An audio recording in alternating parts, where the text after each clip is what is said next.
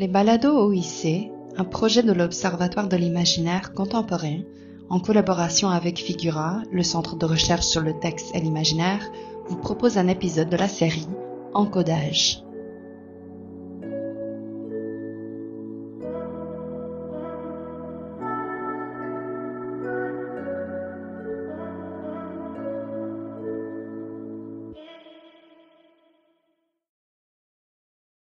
Bonjour tout le monde et bienvenue à ce nouvel épisode des Balados OIC. Mon nom est Sarah Grenier-Millette, je suis responsable du projet Encodage et de l'Observatoire de l'imaginaire contemporain.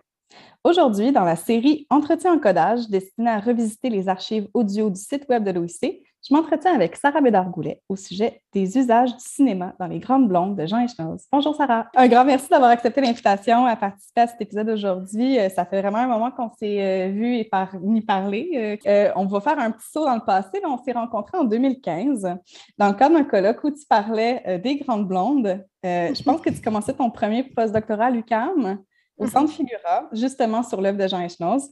Euh, tu as beaucoup travaillé aussi bon, sur la littérature française contemporaine et cinéma, les liens qu'ils entretiennent. Tu es présentement euh, professeur Astra d'études romanes à l'Université de Tartu en Estonie. Pour les gens qui nous écoutent et qui ne seraient pas familiers avec ton parcours, est-ce que tu peux nous dire quelques mots sur toi et tes recherches? Euh, oui, euh, bah, comme tu viens de le, dire, euh, donc je suis professeur Astra d'études romanes à l'université de Tartu en Estonie.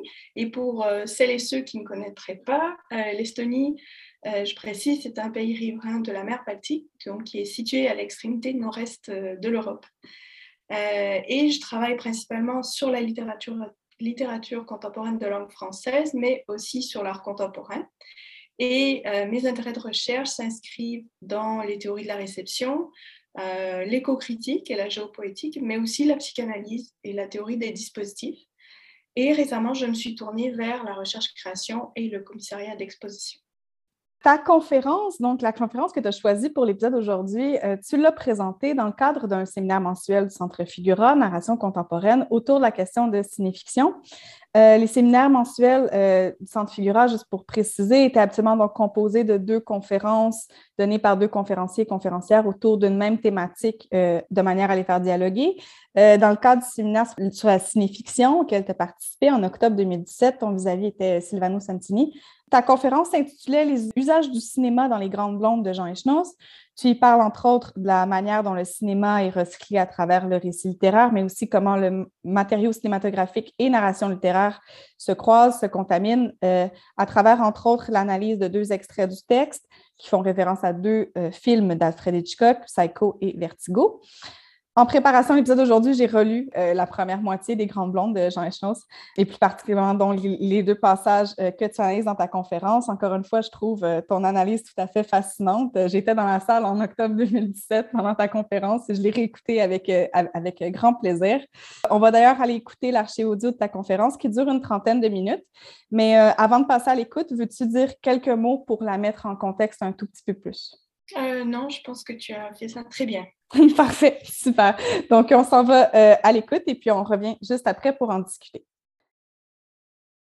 Donc, euh, je vais m'intéresser euh, à l'image cinématographique telle qu'elle peut être sollicitée dans le littéraire et plus particulièrement dans le roman Les Grandes Blondes de Jean Echenoz qui est paru en 1995.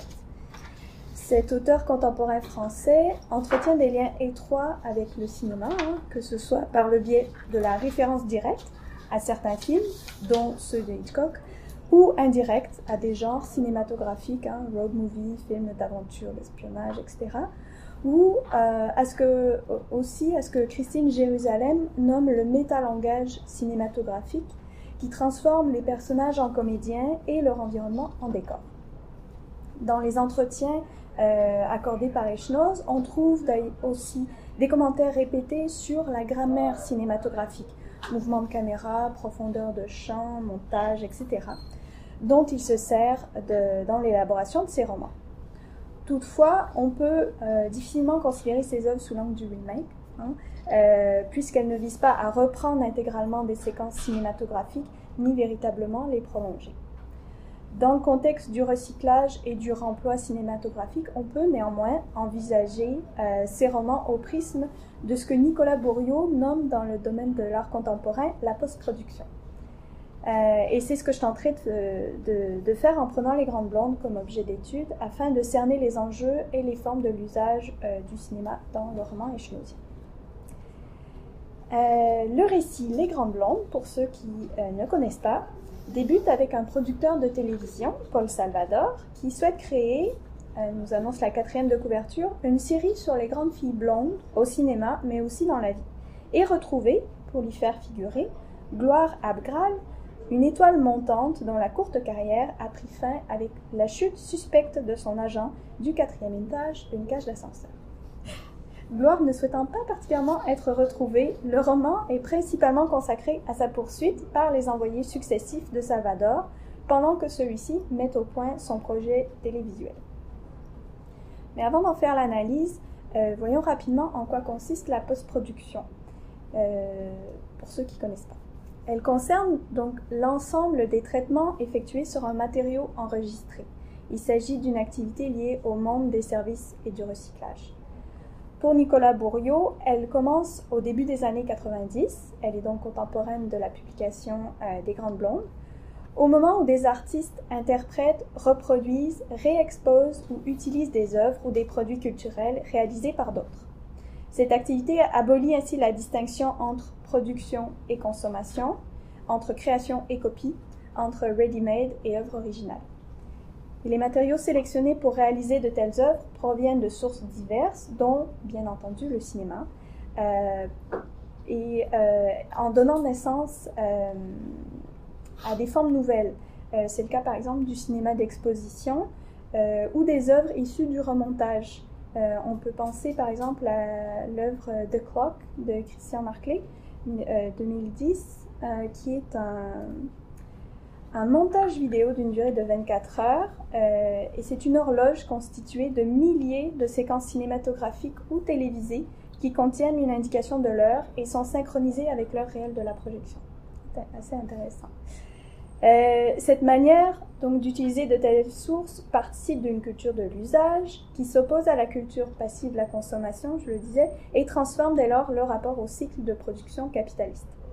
Son intérêt réside d'un point de vue politique et social dans sa façon d'inventer des itinéraires, de produire de la singularité, d'élaborer du sens à partir de cette masse chaotique d'objets non propres et références qui constituent notre quotidien. Aussi, Bourriot propose-t-il de considérer la post-production comme une attitude. Et je le cite. Le préfixe post ne signale ici aucune négation ni aucun dépassement, mais désigne une zone d'activité, une attitude.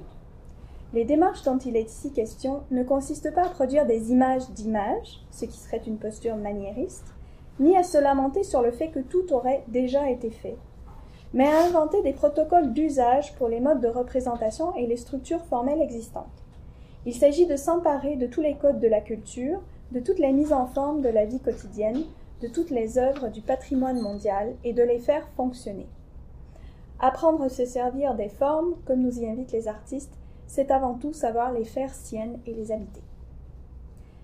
L'attitude ainsi décrite s'oppose euh, au remake lorsqu'il est entendu, bien évidemment, dans son degré zéro, hein, pas, euh, pas d'une manière plus créative. Euh, et donc, dans son degré zéro, comme ce que Sébastien Rangier décrit comme instrumentalisation de l'acte mimétique par des mécanismes d'effacement des possibilités esthétiques. Donc, c'est pas, pas du tout la même chose. Donc, elle s'attache pas à la reproduction du même, la post-production, mais à l'utilisation d'éléments existants. En ce sens, elle tient un peu du détournement de Bordien, euh, qui consiste au remploi d'éléments artistiques préexistants dans une nouvelle unité. En ce qui concerne le matériau cinématographique, la post-production ne viserait pas la copie littérale de l'image en mouvement, mais en proposerait une nouvelle expérience, une autre manière de la montrer, de la saisir. Grâce à la post-production, le matériau enregistré est source de nouvelles relations à l'art et de nouvelles formes de socialité. Cela étant dit, euh, j'aimerais aborder Les Grandes Blondes en m'intéressant aux matériaux cinématographiques recyclés dans le récit et aux itinéraires dessinés par Echnoz dans le cinéma à partir de la forme romanesque ou dans le roman à, partir du cinéma. Euh, et j'étudierai les effets de cet usage sur la narration et les possibilités qu'ils ouvrent à la réception. Mon analyse s'appuiera notamment sur la théorie des dispositifs de représentation, qui permet d'appréhender les éléments non discursifs des textes, comme les images en mouvement du cinéma qui nous occupent aujourd'hui. En s'opposant au modèle linguistique, la critique des dispositifs élargit la poétique des textes à partir de la pensée non structuraliste des années 70, en s'inspirant notamment de Foucault, pour qui le dispositif rassemblait du dit aussi bien que du non-dit. Et on peut considérer, euh, avec Bernard Vouilloux, qu'un dispositif est un agencement qui résulte de l'investissement ou de la mobilisation de moyens et qui est appelé à fonctionner en vue d'une fin déterminée. Lorsqu'il est projeté dans l'espace de la représentation, le dispositif conserve ses dimensions matérielles et pragmatiques. On doit toutefois distinguer le dispositif représenté du dispositif employé, et je cite maintenant euh, Philippe Hortel, Tandis que le dispositif employé dans la vie quotidienne n'a de sens que par l'usage qu'on en fait, au point de devenir partiellement invisible pour l'utilisateur, le dispositif représenté, que ce soit par le texte ou par l'image, exhibe sa, configuration et les procédures de son emploi. Il gagne en visibilité ce qu'il perd en fonctionnalité. Dans tous les cas, le dispositif est centré sur l'usage puisqu'il n'existe qu'actualisé par l'interaction. Il partage donc il me semble, des similitudes avec la post-production. Et par ailleurs, l'étude des usages du cinéma dans la littérature, parce qu'elle concerne le cycle de production-consommation, sollicite les théories de la lecture et de la représentation qui permettent, notamment de considérer le geste créateur dans le recyclage. Mais je n'aurai pas le temps aujourd'hui d'aborder cette partie. Euh, alors, tandis que le thème des grandes blondes fait écho de manière générale au cinéma de Hitchcock, ces films euh, Psycho et Vertigo sont directement évoqués dans euh, le roman des Schnoz. Aussi, avant de continuer, je résume brièvement ces films pour ceux qui les auraient pas vus récemment. Euh, Psycho se déroule principalement dans un hôtel tenu par Norman Bates, qui est joué par Anthony Perkins, qui semble prendre soin de sa mère âgée et acariâtre. Celle-ci se révèle finalement être morte depuis plusieurs années, tuée par son fils, qui conserve néanmoins sa mémoire au point d'avoir intégré sa personnalité à la sienne. Le film explique le meurtre de Marion Crane, qui est interprétée par Janet Lee, cliente de passage au motel après avoir volé une somme importante à son travail par euh, ce dédoublement de personnalité. Vertigo est une adaptation du roman D'entre les morts de Pierre Boileau et Thomas Marcejac, réalisé en 58, qui met en scène un détective, Scotty Ferguson, qui est joué par James Stewart souffrant d'acrophobie, c'est la phobie des hauteurs, et victime d'une supercherie criminelle menant au meurtre d'une femme, Madeleine, par son époux. Celle-ci est auparavant remplacée par une figurante, Judy, qui est jouée par Kim Novak, engagée pour faire croire au détective qu'elle est possédée par une de ses ancêtres, permettant ainsi de justifier son suicide par une chute mortelle, euh, mise en scène du haut d'un clocher. Or, le détective s'étant épris de cette femme, lorsqu'il la recroise après le meurtre, tente de la faire ressembler à l'image qu'il a conservée d'elle pour s'apercevoir qu'il s'agissait précisément d'une image. Judy, déguisée en Madeleine, tombera elle aussi accidentellement du même clocher où Scotty l'a emmenée pour la confronter. En plus d'une citation explicite, euh, Vertigo revient en filigrane dans Les Grandes Blondes, notamment avec la tendance de gloire à précipiter les euh, importuns dans le vide, et avec l'acrophobie euh, dont souffre Salvador, le producteur de télévision, on va le voir. Alors, les deux passages dans lesquels sont simplement cités ces deux films sont particulièrement intéressants parce qu'ils témoignent de l'usage que fait Schnoz du cinéma au sein du roman et de ce qui peut émerger du remploi de ce type de représentation dans la forme littéraire. Euh, la référence à Psycho est suscitée par une comparaison entre Gloire en train de pousser la voiture de Jean-Claude Kastner depuis une falaise bretonne, après en avoir fait de même avec son propriétaire, et Norman Bates poussant la voiture de Marion Crane, dont il a caché le cadavre dans le coffre, dans un marécage. Je cite euh, cette comparaison. Gloire avait garé le véhicule face au vide, usant de la pince pour arracher les plaques et du marteau pour effacer les numéros de moteur et de châssis. Puis elle avait baissé les vitres, desserré le frein à main et poussé de toutes ses forces, d'abord en vain. Le véhicule résistait. Puis après avoir bougé d'un cran, lentement d'un autre cran, il avait brusquement accéléré comme de lui-même pour en finir, et tout s'était parfaitement bien passé, sauf qu'au dernier moment, la jambe de la jeune fille s'était prise dans le pare-choc, dont une, dont une extrémité lui avait entaillé la cheville. Gloire avait crié puis juré grossièrement, cependant que la voiture s'abîmait. Penchée, tenant sa cheville d'une main, elle s'était rapprochée du bord en grimaçant, puis son visage, progressivement, s'était calmé pendant qu'elle regardait couler le véhicule.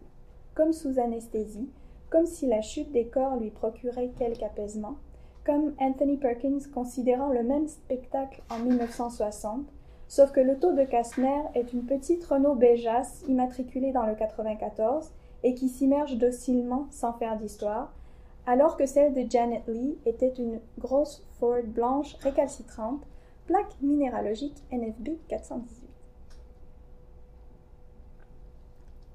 dans un premier temps, on peut considérer que la comparaison cinématographique s'inscrit dans un jeu sur la représentation, qui révèle ses sources tout en aménageant un, écart vis-à-vis d'elle grâce à l'ironie. La citation, qui fait appel au dessous du film, nom des acteurs, détails matériels des accessoires, insiste sur la production cinématographique et dès lors sur la construction semblable du littéraire à partir de matériaux divers. La scène, comme l'a relevé Christine Jérusalem, est marquée par l'opposition entre le modèle américain et sa version française nettement moins séduisante, avec une auto minable d'une couleur indéterminée, mais dont le suffixe nous indique clairement la valeur péjorative. Elle est l'occasion d'appuyer la reprise d'un monument du cinéma dont un, unique fragment est évoqué à travers le regard du personnage de gloire et de signifier son altération. Ce passage témoigne aussi d'une réflexion sur la forme cinématographique et ses particularités et montre une manière de la faire fonctionner ou pas dans l'œuvre littéraire. En effet, la comparaison est l'occasion, sans que cela ne saute aux yeux, d'introduire dans le texte ce qu'on appelle au cinéma un faux raccord. Je m'explique. Au début du passage, Gloire utilise une pince pour arracher les plaques d'immatriculation. Mais ensuite, la comparaison avec le plan de Psycho suggère que la plaque arrière, immatriculée dans le 94, est toujours visible. La littérature n'est pas exempte de ce genre d'erreur qui tient de l'incohérence, peut parfois en jouer. Hein. On peut penser au cas d'omission volontaire de narrateurs non fiables et autres impostures. Pourtant, ici, dans le contexte cinématographique, c'est le faux raccord qui me semble le plus approprié pour décrire ce phénomène qui relève du montage. En effet, comme c'est souvent le cas au cinéma, il passe inaperçu, à moins de s'y attacher vraiment. Personnellement, je l'ai remarqué après plusieurs dizaines de lectures. Et il y a peu ou pas d'incidence sur le récit, comme c'est le cas au cinéma. En fait, euh, il semble naître de l'insertion de la scène de Psycho dans Les Grandes Blondes, comme si c'était le raccord entre cinéma et littérature qui n'était pas complètement juste, toujours un peu faux, décalé, visible. Comme si la présence du cinéma affectait la narration, que la citation cinématographique euh, affaiblissait la vigilance à l'égard de la construction narrative ou à tout moins qu'elle en transformait euh, la dynamique.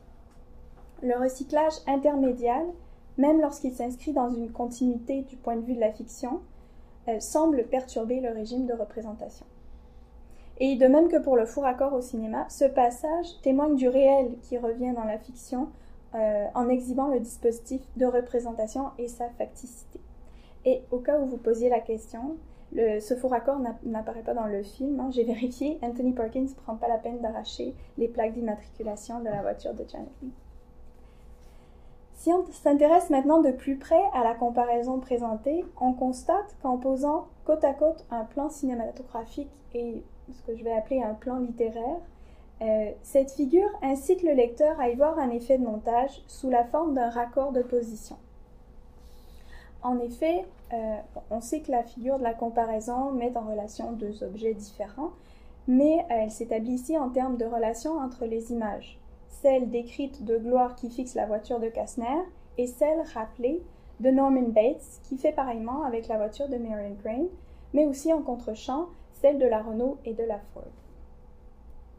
Euh, le lecteur est ainsi encouragé à imaginer la dynamique entre ces images, ce qui confère, euh, si on, passe le, si on pense le phénomène en termes de signification, telle qu'elle est décrite par Silvano, euh, une dimension performative implicite au passage. Il nous en a parlé à l'instant.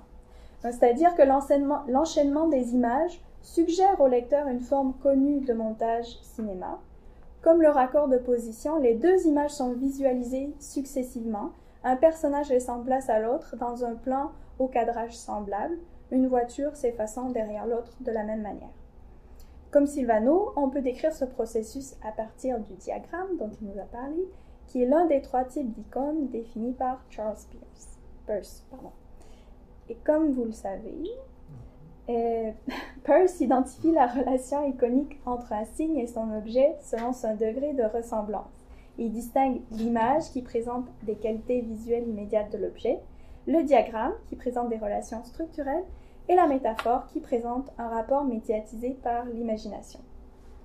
Si on considère le processus de visualisation engagé dans la lecture des grandes blondes, grâce aux références évidemment au cinéma, donc au pacte cinématographique qui est mis en place, comme le disait Silvano, euh, la relation entre euh, les images activées par le lecteur crée un montage, donc une nouvelle image mentale qui rend compte des relations établies euh, par celui-ci, c'est-à-dire donc un diagramme qui reproduit les relations dynamiques internes au film, avec ici un raccord entre le visage de Gloire Graal et celui de Norman Bates, entre la Renault et la Ford. Mais que signifie ce diagramme Que retient-on de cet enchaînement visuel euh, entre les deux personnages et leur voiture? Et on pourrait d'ailleurs, euh, vu le contexte, envisager ce raccord sous l'angle de l'effet Kuleshov, euh, qui est un effet de montage qui explique la contamination sémantique de plans continus. Alors, il me semble que le rapprochement entre les deux personnages signale notamment la folie meurtrière, une forme d'apaisement et d'absence qu'ils partagent dans cet instant. Euh, il peut rappeler que le personnage de Gloire traverse des difficultés identitaires semblables à celles de Norman Bates, puisque comme lui, elle emprunte une autre identité, elle se travestit, etc.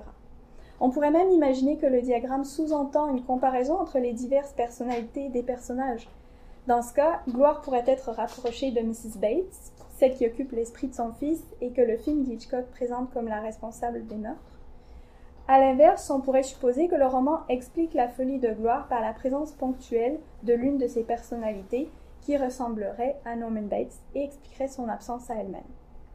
Dans ce contexte, il faudrait aussi considérer l'intérêt du rapprochement entre un personnage féminin et un personnage masculin, dont les troubles identitaires respectifs peuvent déconstruire une conception monolithique du genre et plus généralement du sujet. Car à travers la tentative de Paul Salvador de définir ce qu'est une grande blonde, c'est la possibilité de définir un sujet qui est remis en question tout au long du roman. Du point de vue du médium, euh, qu'est-ce que ce montage entre image littéraire et image cinématographique signifie? Outre l'opposition soulignée par Christine Jérusalem entre l'original américain et la version française, est-ce que ce montage intermédiaire offrirait une qualité particulière aux images mentales suggérées par le texte? Si on se fie à l'agencement interne des images du cinéma, on peut penser qu'elles sont d'abord et avant tout circonscrites par le cadrage, ce qui n'est pas nécessairement le cas pour les images mentales. Euh, le cadre de l'image cinématographique a pour conséquence, par exemple, le hors-champ et ses possibilités narratives. Aussi, la présence du plan de Psycho dans Les Grandes Blondes encouragerait le lecteur à cadrer autrement ses images mentales, alors que le récit décrit la côte bretonne, la fosse où Gloire pousse la voiture, sa blessure à la cheville, etc. Le plan de la voiture de Janet Lee resserre l'image sur la voiture à demi immergée avec sa plaque d'immatriculation une image choc, définie, identifiable, très connue évidemment, qui relègue le reste un peu au hors-champ. Euh, du point de vue de la critique, ce qui me paraît significatif dans l'association des deux images, c'est qu'elle attire doublement notre attention sur la capacité de la mimésis à transformer les objets du monde en dispositifs et ouvre la poétique traditionnelle, centrée sur la forme de l'expression, à une poétique consacrée aux formes de la fiction. Plutôt que d'associer par exemple la scène à une question de vitesse narrative, au moment où le temps de l'histoire racontée et le temps du récit paraissent coïncider, comme le fait Genève, on doit ici tenir compte de l'univers de référence du roman et euh, de la présence du lecteur. On rejoint ainsi ce qu'affirme euh, Philippe Hortel au sujet du dispositif de représentation, et je le cite. Au lieu de découper des niveaux d'analyse dans la seule matière textuelle, on place le texte et sa réception sur le même plan. On fait du public un actant. Et l'on inclut ainsi l'efficacité du dispositif dans sa structure. Le lecteur n'y est pas le simple déchiffreur d'un sens explicite ou caché, mais le pôle imageant du texte, celui où s'opère la transformation des signes en images mentales. Donc, Faire du lecteur le polymageant du texte correspond tout à fait au rôle qu'il tient dans l'élaboration de l'image mentale du raccord de position. En considérant la scène comme un dispositif, on peut la schématiser ainsi. Euh, donc, il s'agit d'une scène dans laquelle les personnages sont immobiles, spectateurs euh, du mouvement d'un objet, qui est le second actant. Et ce qui est particulier dans cette scène, c'est qu'elle est doublée par la comparaison et que le lecteur est invité à considérer les deux personnages sur un même plan, ce qui forme un second dispositif qui se superpose au premier. On observe le visage de Gloire qui se détend tandis qu'elle regarde couler la voiture, et si on se fie au champ contre champ euh, de la scène filmée chez Hitchcock, le visage de Norman Bates fait face au, spectateur, on l'a vu dans l'image euh, tout à l'heure, euh, fait face au spectateur tandis qu'il regarde lui aussi s'immerger la voiture. En plaçant les deux personnages dans un rapport de continuité, le roman double le regard qu'il renvoie au lecteur. D'une scène d'effraction, où l'on observe les personnages dissimuler leurs méfaits avec un certain soulagement, on passe à un double portrait, qui suscite l'incertitude vis-à-vis de qui regarde et donc de qui nous regarde. Qui est donc ce personnage hybride, meurtrier, si difficile à cerner, et qui, en nous regardant, nous renvoie à notre propre pluralité interne. En suggérant au lecteur la formation d'un diagramme grâce à l'emprunt cinématographique, le roman externalise l'altérité psychique que la théorie psychanalytique du sujet conçoit comme une pluralité interne. Ce qui va dans le sens, euh, par exemple, des travaux de Pierre Bayard sur les univers parallèles, qui permettent de penser autrement la multiplicité du sujet. C'est en effet dans ces univers que nous pouvons rencontrer tous ces autres nous-mêmes qui nous plongent dans l'angoisse, au point de nous hanter puisque nous percevons bien qu'ils sont ces formes euh, vraisemblables de nous, identiques et divergentes que nous avons failli être et sommes pour une part demeurées.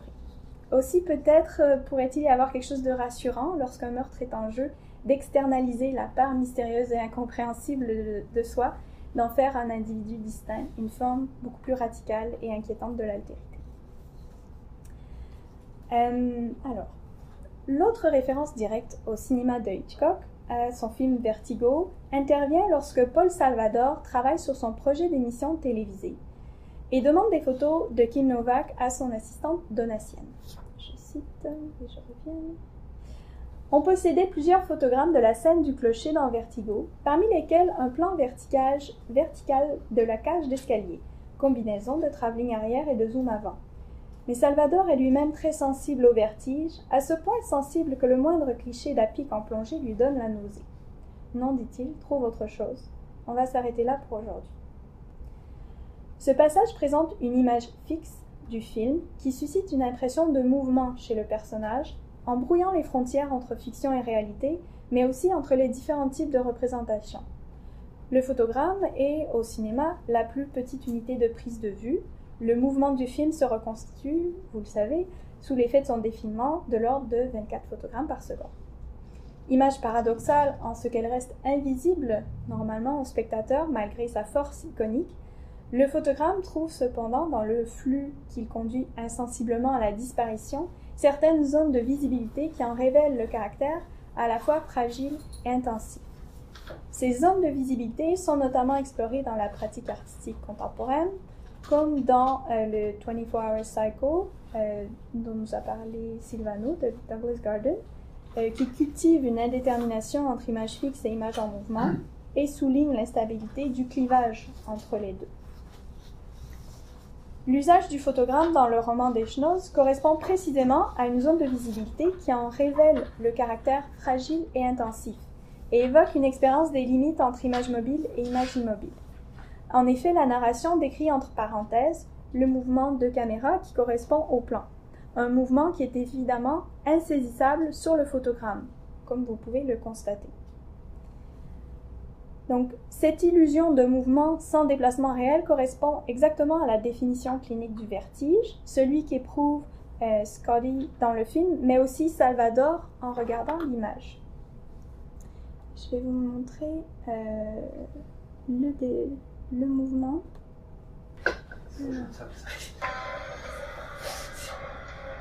Donc il monte et puis il va regarder l'escalier. Puis c'est là qu'il y a le, le mouvement de caméra. On va le revoir une deuxième fois.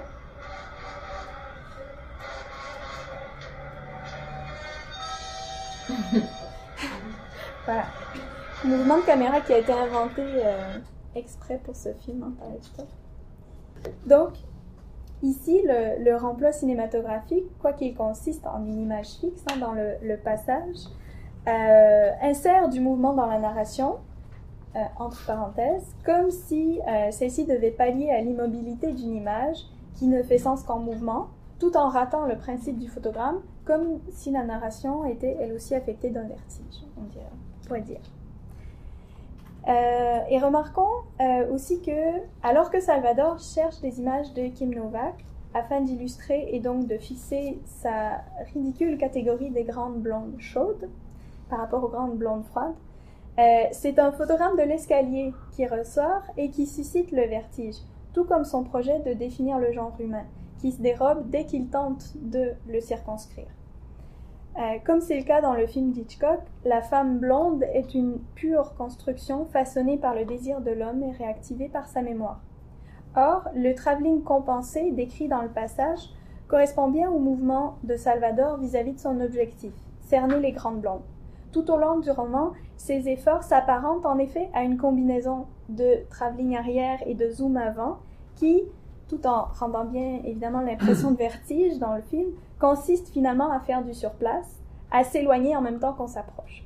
Et il me semble que l'hypothèse euh, proposée notamment par Ellie During du vertige comme métaphore du désir qui lie Scotty à Madeleine dans le film coïncide ici avec un mouvement vers l'objet de connaissance, c'est-à-dire la définition du sujet, toujours tenu à distance malgré les avancées euh, du personnage.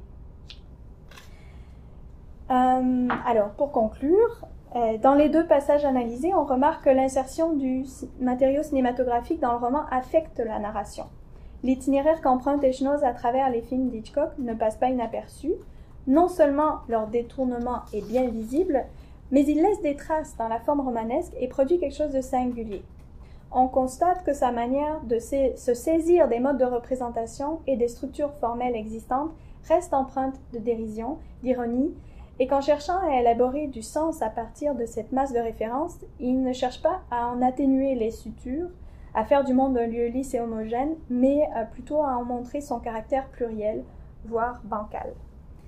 La pratique citationnelle des schnoz, si elle privilégie sous diverses formes le fragment, le bris, le menu, voire le déchet, se soucie néanmoins du sens, donne de la valeur et, dans le cas qui nous occupe, s'inscrit dans une critique discrète de notre société et de ses impératifs identitaires en remployant de manière implicite ou explicite des, fragments cinématographiques, l'auteur les met au service d'un propos nuancé sur la perte d'autonomie subjective lorsque l'individualité est notamment capturée par le regard de l'autre, suscitant éventuellement la révolte du sujet, c'est ce qui se passe évidemment dans les grandes blondes. Le cinéma d'Hitchcock, porté sur l'illusion identitaire en tout genre, on voit des doubles, euh, mauvaises identifications, etc., se prête bien à cet exercice sans toutefois euh, que cela ne tourne au pastiche. Euh, et Schnoz inscrit ce matériau dans son jeu sur la représentation, notamment grâce à son ironie. Son propre itinéraire à travers le matériau cinématographique contribue à ce que son lecteur délaisse une position passive vis-à-vis de celui-ci et de son œuvre, ce qui prolonge l'expérience de civilisation et d'intimité commune du cinéma, qui joue dans cette perspective un rôle de simulateur et de contre-modèle on peut penser qu'il s'agit d'une manière de proposer, toute proportion gardée, euh, de nouvelles formes de socialité dans la communauté des lecteurs. En faisant du lecteur le polymageant du texte, Echnoz le prend à partie, comme c'est le cas lorsqu'il l'interpelle directement, en se plaçant en porte-à-faux entre la position de l'auteur, celle du narrateur et celle du lecteur. On pourrait d'ailleurs considérer la présence euh, de fragments cinématographiques comme un tiers, un témoin qui passerait par là et prendrait la parole au sein du récit, offrirait son point de vue dans une sorte d'incongruité narrative. Il y aurait évidemment euh, encore à dire sur toutes les allusions au cinéma dans euh, le roman, mais j'ai vraiment voulu me concentrer sur des images précises qui interpellent le lecteur pour former son propre montage mental en déployant leur visibilité et leurs possibilités performatives. Et ben, pour compléter cette recherche, il faudrait aussi s'intéresser aux indices de la réception, c'était mon projet à l'origine, dans le récit qui peuvent nous informer sur les gestes impliqués dans la post-production, puisque ce concept, et c'est ce qui fait son intérêt, rassemble le remploi pratiqué par l'auteur comme par le récepteur. donc faire une étude des figures de, de lecteurs et de récepteurs, ce que j'ai fait dans, dans ce roman, mais dont je ne vous parlerai pas. Donc, on est de retour. Euh, c'était vraiment un plaisir donc, de réentendre ton analyse du roman d'Echnoz. Euh, pour l'exercice, donc, comme je l'ai dit euh, tout à l'heure, j'ai relu la première moitié du roman avant de réécouter de l'archive de ta conférence et j'étais frappée, entre autres, par plusieurs choses dont tu parlais, dont, par exemple, la description du lecteur-lectrice comme Paul imageant du texte, qui, dans cette scène euh, euh, euh, où le visage de Gloire et le visage de Norman Bates un peu se, se, juxtaposent, parce qu'en effet, c'était un effet très proche de l'expérience électorale que je venais de vivre. Donc, j'ai vraiment, petite parenthèse d'appréciation, j'ai vraiment apprécié ce moment-là de ta conférence. J'enchaîne avec bon, la question thème du podcast, celle qui permet de remonter un peu dans le temps.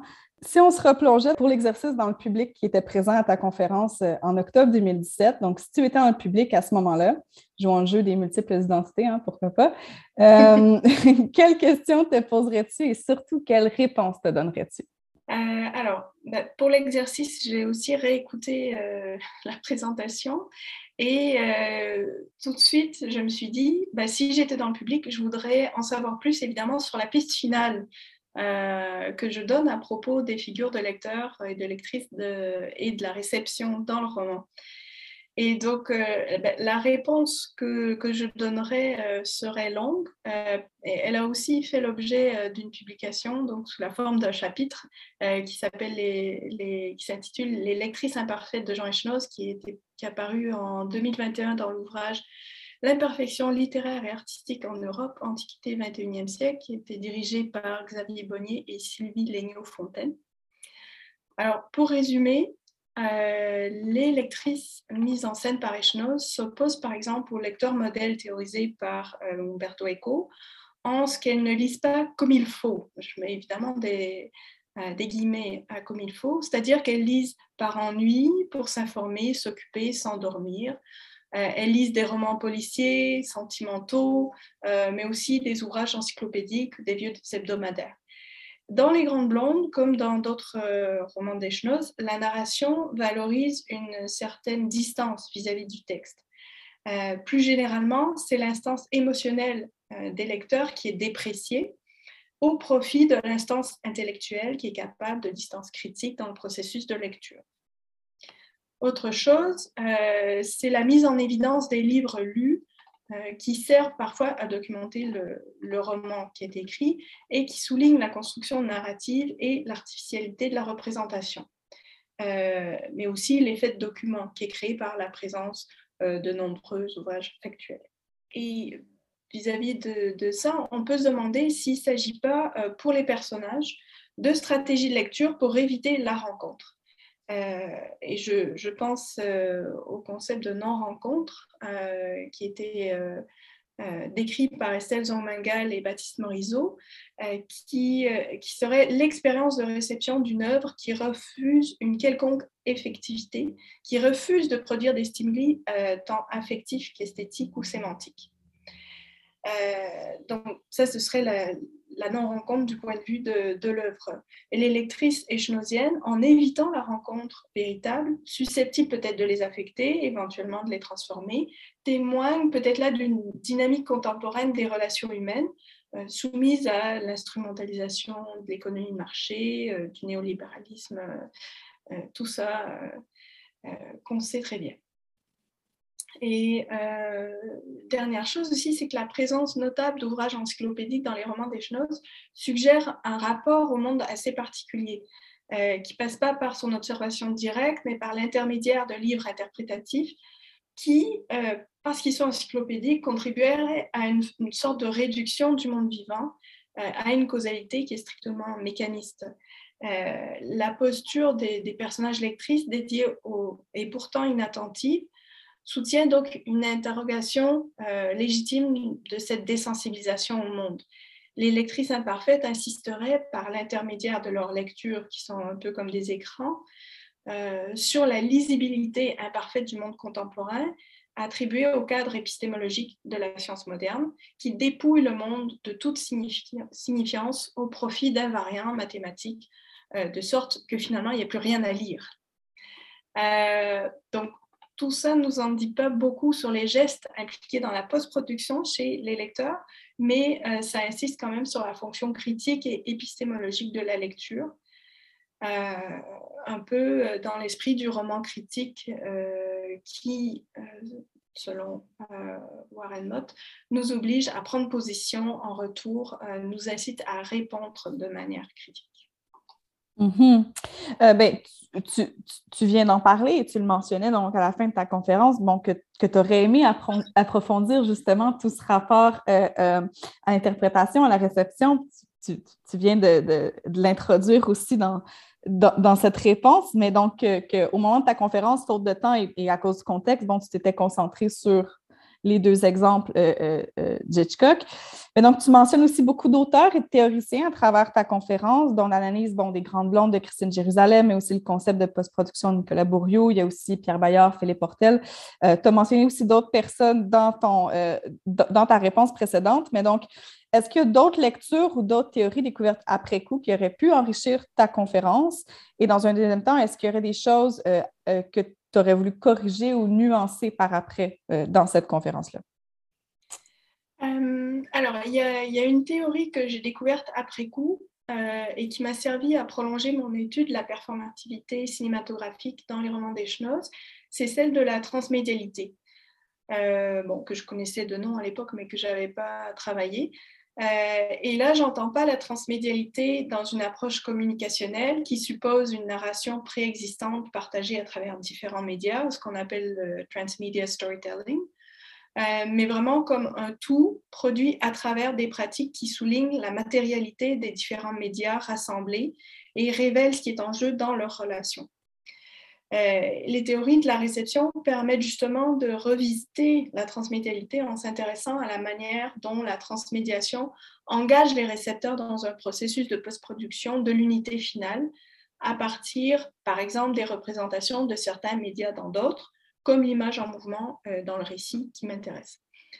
Récemment, j'ai travaillé sur trois autres romans des Schnoz, euh, le Meridian Greenwich, Lac et Envoyé spécial, en me concentrant sur le contexte de réception du matériau transmédial, euh, où euh, les dispositifs médiatiques, en l'occurrence des postes de télévision et aussi un projecteur de pellicule, spatialisent vraiment la juxtaposition des médias en provoquant potentiellement une performativité filmique chez les lecteurs et en soulignant la post-production nécessaire pour créer un tout, euh, le tout transmédial, qui reflète donc un, certain type d'engagement avec le monde. Et euh, cet article-là devrait paraître dans un ouvrage collectif sur la transmédialité qui est dirigé par Vasso Giannakopoulou et Eline Sukiste. Euh, donc voilà, la transmédialité serait une autre manière d'aborder cette question-là. Mm-hmm à ces lumières. Donc, si tu avais à refaire la conclusion aujourd'hui, est-ce que ta conclusion serait différente? Eh bien, non, pas vraiment.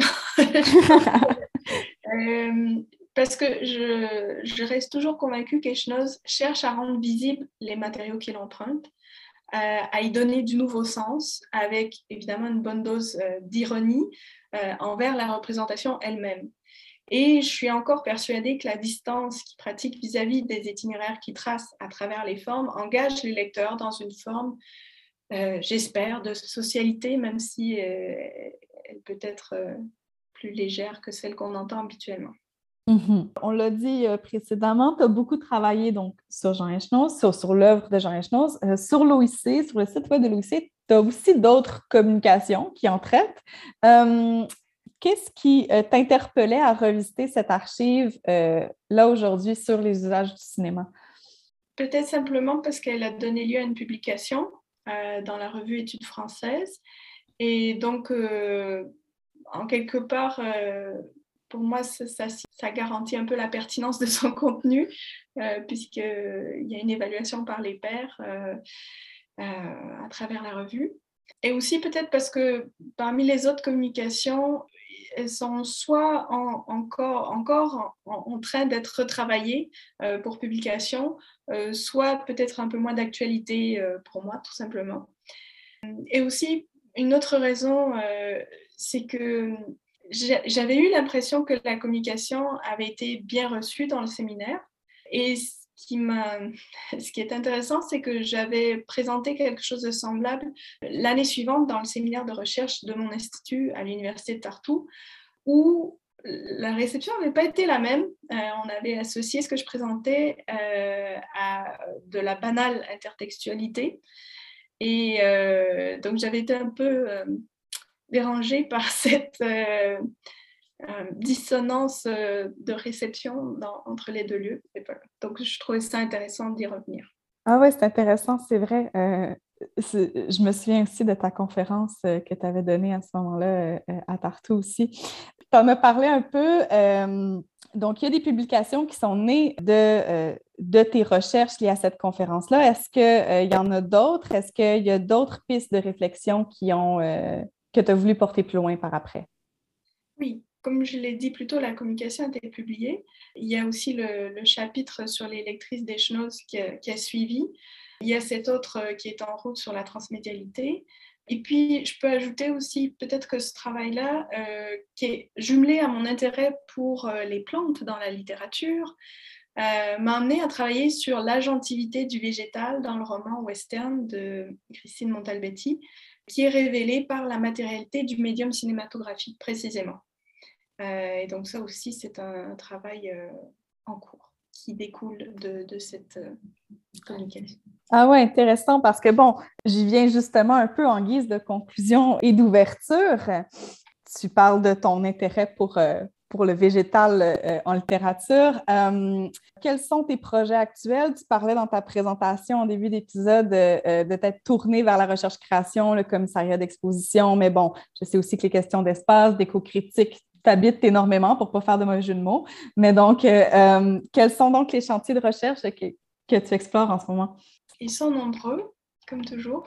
Peut-être pour commencer, du point de vue de la recherche collaborative, euh, je suis en train de mettre sur pied un réseau de recherche-création nordico-balte euh, qui rassemble pour l'instant des institutions des trois pays baltes et de trois pays nordiques avec un programme d'activité d'échange sur la recherche-création transdisciplinaire pour les trois années à venir. Toujours du point de vue de la recherche collaborative, euh, je fais partie d'un projet euh, qui vient juste d'être financé pour les cinq années à venir, qui rassemble 12 chercheurs de l'Université de Tartu et, porte sur la signification culturelle de l'extinction des espèces animales. Hmm.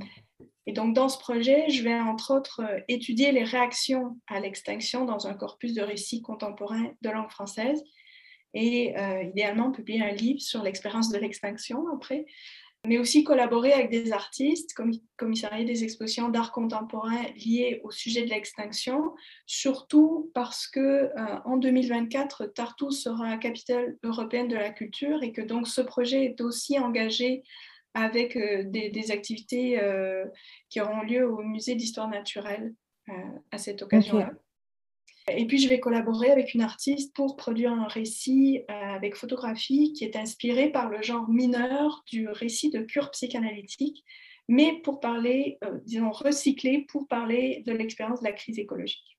Encore au sujet de la recherche collaborative, j'ai intégré récemment euh, le réseau européen COST, donc c'est des réseaux qui portent sur la coopération en sciences et technologies. Euh, mais qui, inclut aussi les, humanités.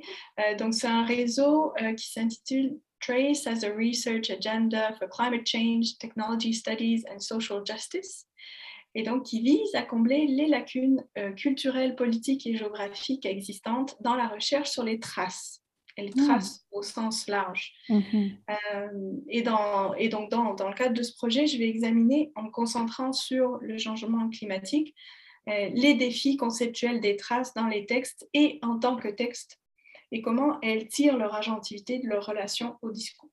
Après, euh, je voulais mentionner que j'ai co-dirigé plusieurs publications collectives qui vont paraître bientôt. Euh, donc une première avec Daniel Chartier, directeur du laboratoire de l'imaginaire du Nord, un ouvrage collectif donc, sur les forêts nordiques qui fait suite au colloque qu'on a organisé ensemble à Tartu Ensuite, avec Christophe Préma de l'Université de Stockholm, un ouvrage collectif sur les études canadiennes dans les pays nordiques et baltes qui accompagnera le cours qu'on a créé sur ce sujet à l'Université de Stockholm euh, grâce à un financement euh, Plus Higher Education. et avec Beirouti, un numéro de la revue Interdisciplinary Literary Studies sur les événements de réception, donc qui clôt un projet qu'on avait commencé ben, justement à Figura. Mhm. donc voilà, un numéro de, de, cette revue. Et puis avec mes collègues Riley Marling et Tana Lepso, euh, on publie très bientôt une monographie chez Cambridge Scholars intitulée Being Human Now, Fictions and Representations, euh, qui porte sur divers aspects de la condition humaine contemporaine telle qu'elle est présentée dans les romans et le théâtre. Plus ponctuellement, euh, j'ai co-organisé le colloque annuel sur les récits de voyage Borders and Crossings, et euh, avis aux intéressés, je co-dirigerai avec Christophe Préma un numéro de la revue euh, Ecozone intitulé euh, Contemporary Collapse, New Narratives of the End, euh, dont l'appel à proposition est disponible sur le site de la revue. C'est super intéressant. En fait, tes chantiers sont très diversifiés, mais que je trouve ça vraiment, vraiment fascinant et vraiment inspirant. J'ai vraiment hâte de voir un peu où tout va te mener. Ben, en fait, c'est ça, c'est ce qui va clore un peu notre épisode aujourd'hui un grand merci encore de t'être prêté au jeu. Comment tu as trouvé ça? Euh, de revisiter comme ça. Ouais.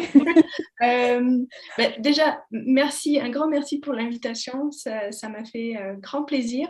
Après, c'est vrai que c'est une expérience un peu étrange parce que c'est le genre d'exercice qui me semble euh, est proposé à des gens euh, vraiment mûrs et, sages et, très avancés dans leur carrière, alors que je ne me sens pas du tout dans cette position. Mais en même temps, c'est intéressant de, de voir euh, oui, le, processus d'évolution qui, qui, existe malgré tout après quelques années seulement. Ouais. Donc, euh, un grand merci pour m'avoir euh, euh, proposé cette, expérience.